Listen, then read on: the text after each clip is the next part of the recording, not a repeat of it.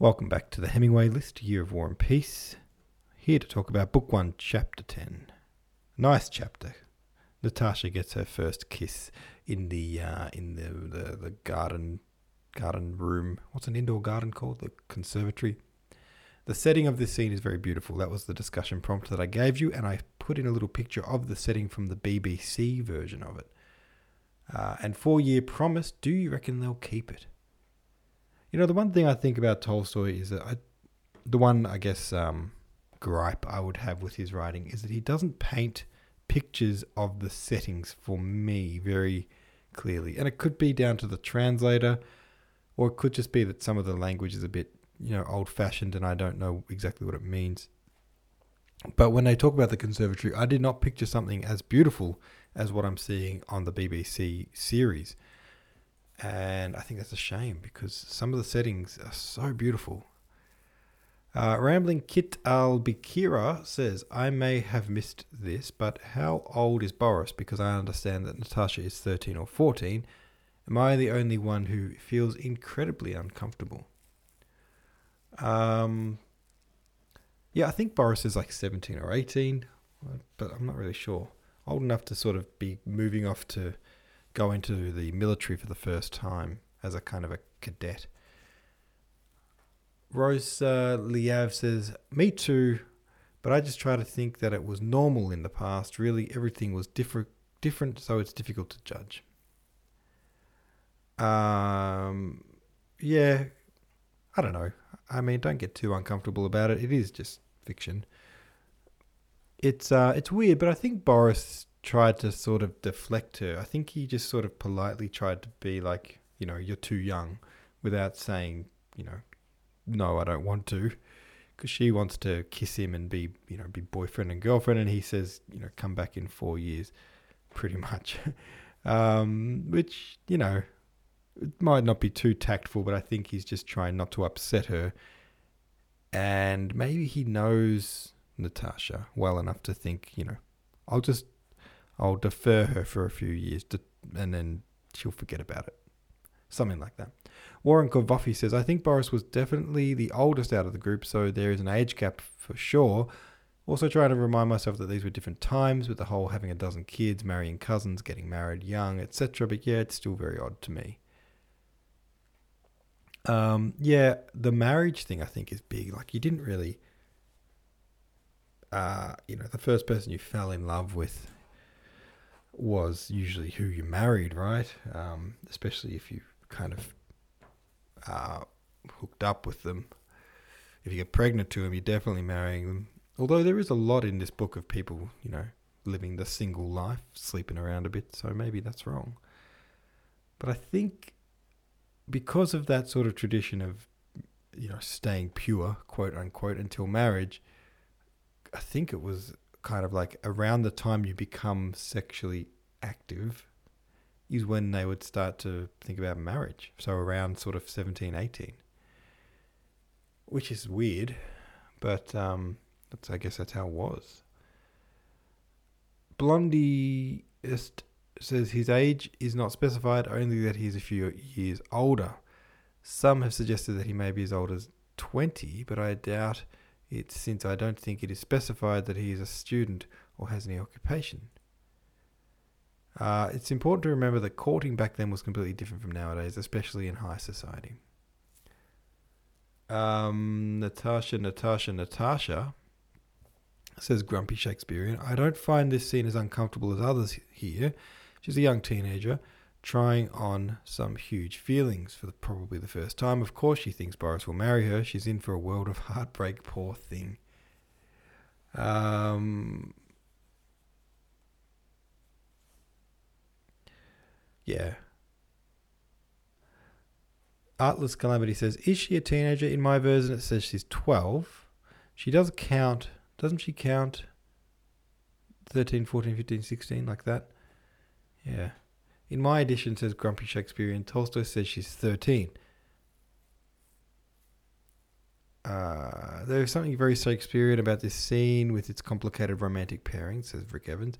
The hide and seek and the youthful passion. I didn't feel that this scene was uncomfortable as Natasha is clearly the, the one doing the chasing and Boris is trying to put her off. with delay tactics.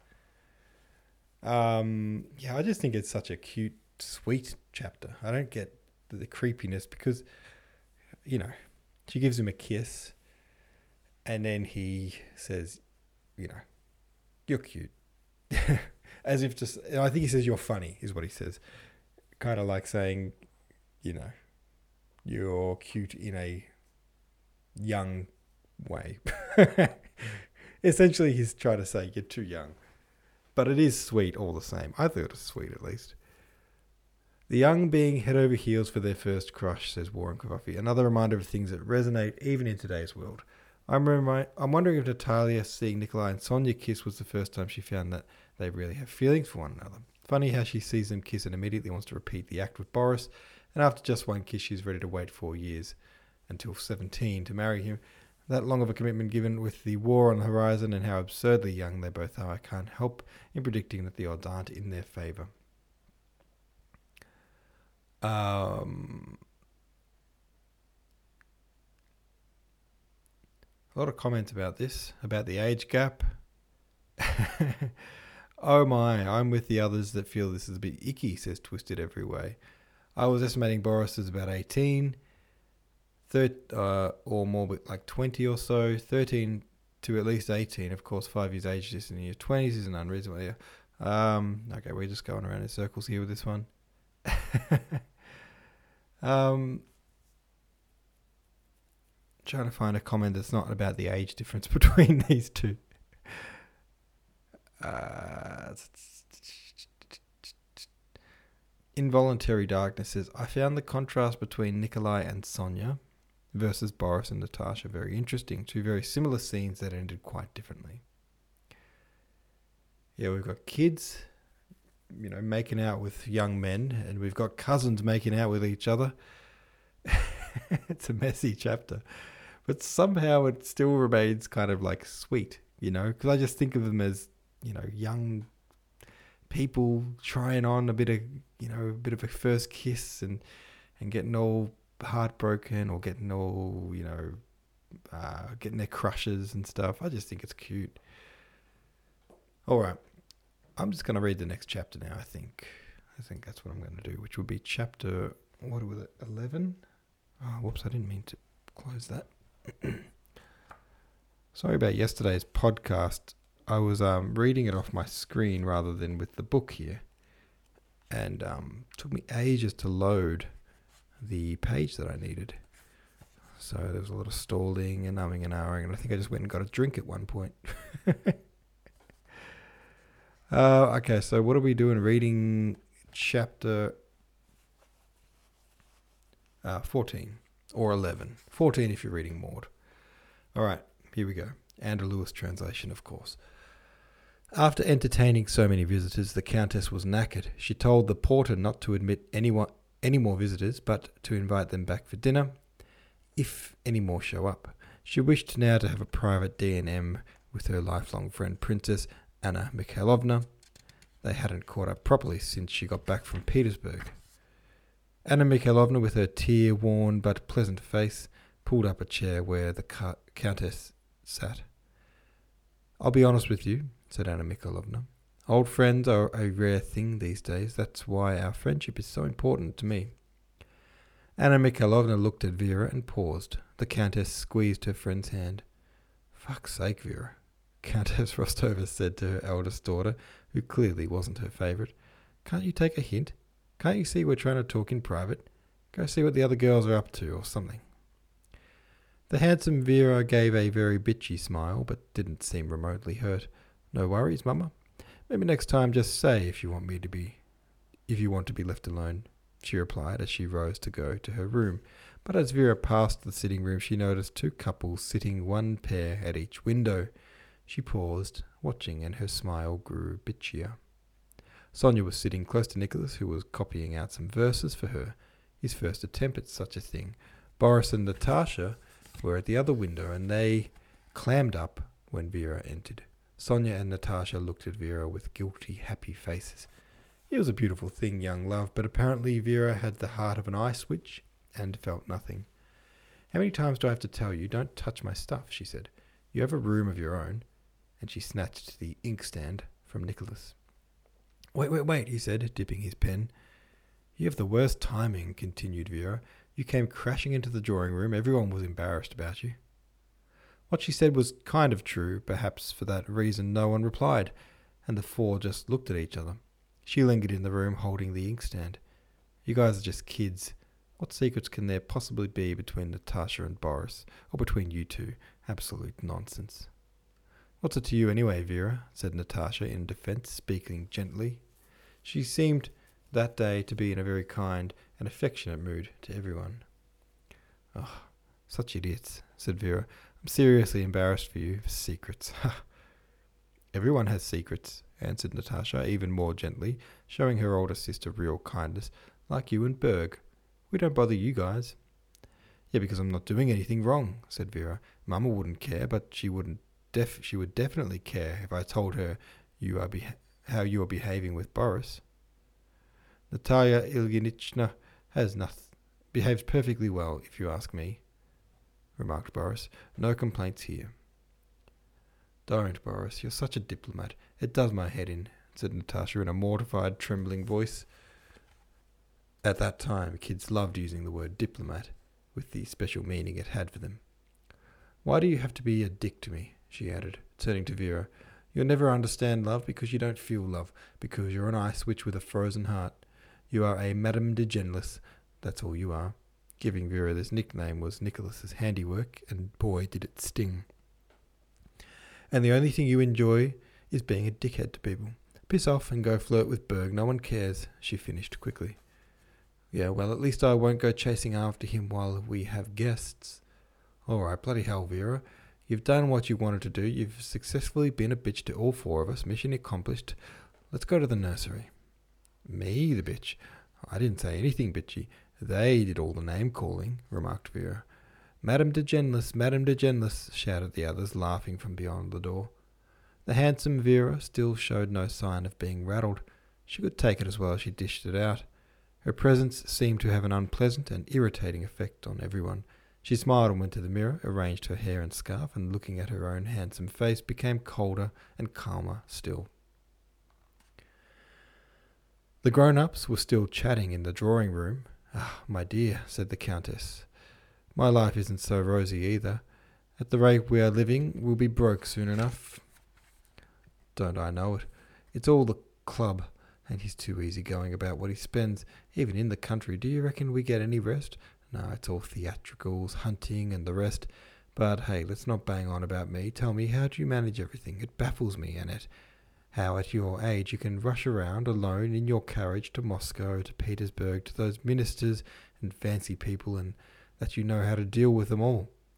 It's pretty amazing. How'd you get it all sorted out? I couldn't do it. Oh, mate, answered Anna Mikhailovna. Hope to God you never know what it's like to be left a widow with no means and a son you love to a fault. You learn quick enough then, she added with a certain pride. The, the lawsuit taught me heaps. Now, whenever I want to see one of the big shots, I write a note. Princess so and so desires an interview with so and so. Then I take a cab there by myself two or three times, or four, however many it takes until I get what I want. I don't give a shit what they think of me. Who'd you speak to about Borry? asked the Countess. Your boy is already an officer in the Guards, but Nicholas is going as a cadet.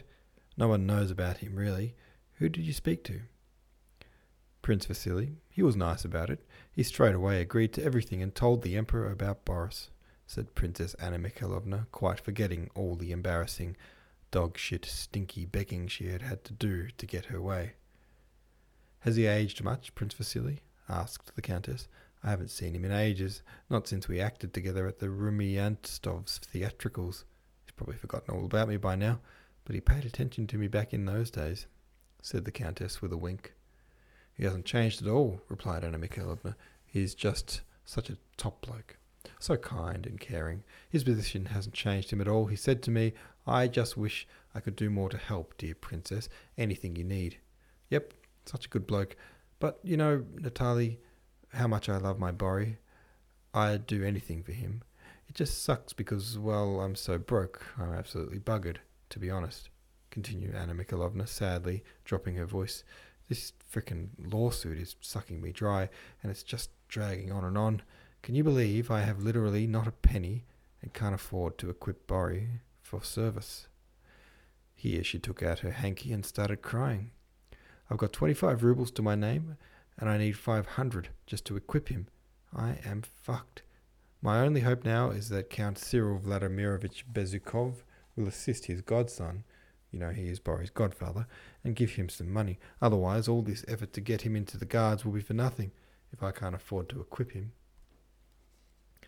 The Countess pondered this quietly, her eyes getting all teary. But don't you reckon it's a sin, continued the Princess, that Count Bezukov is so rich, all alone, such a massive fortune? And what's the point of him, really? He really doesn't even want to live any more. He's just doing it out of habit. But Borry, his life is just beginning.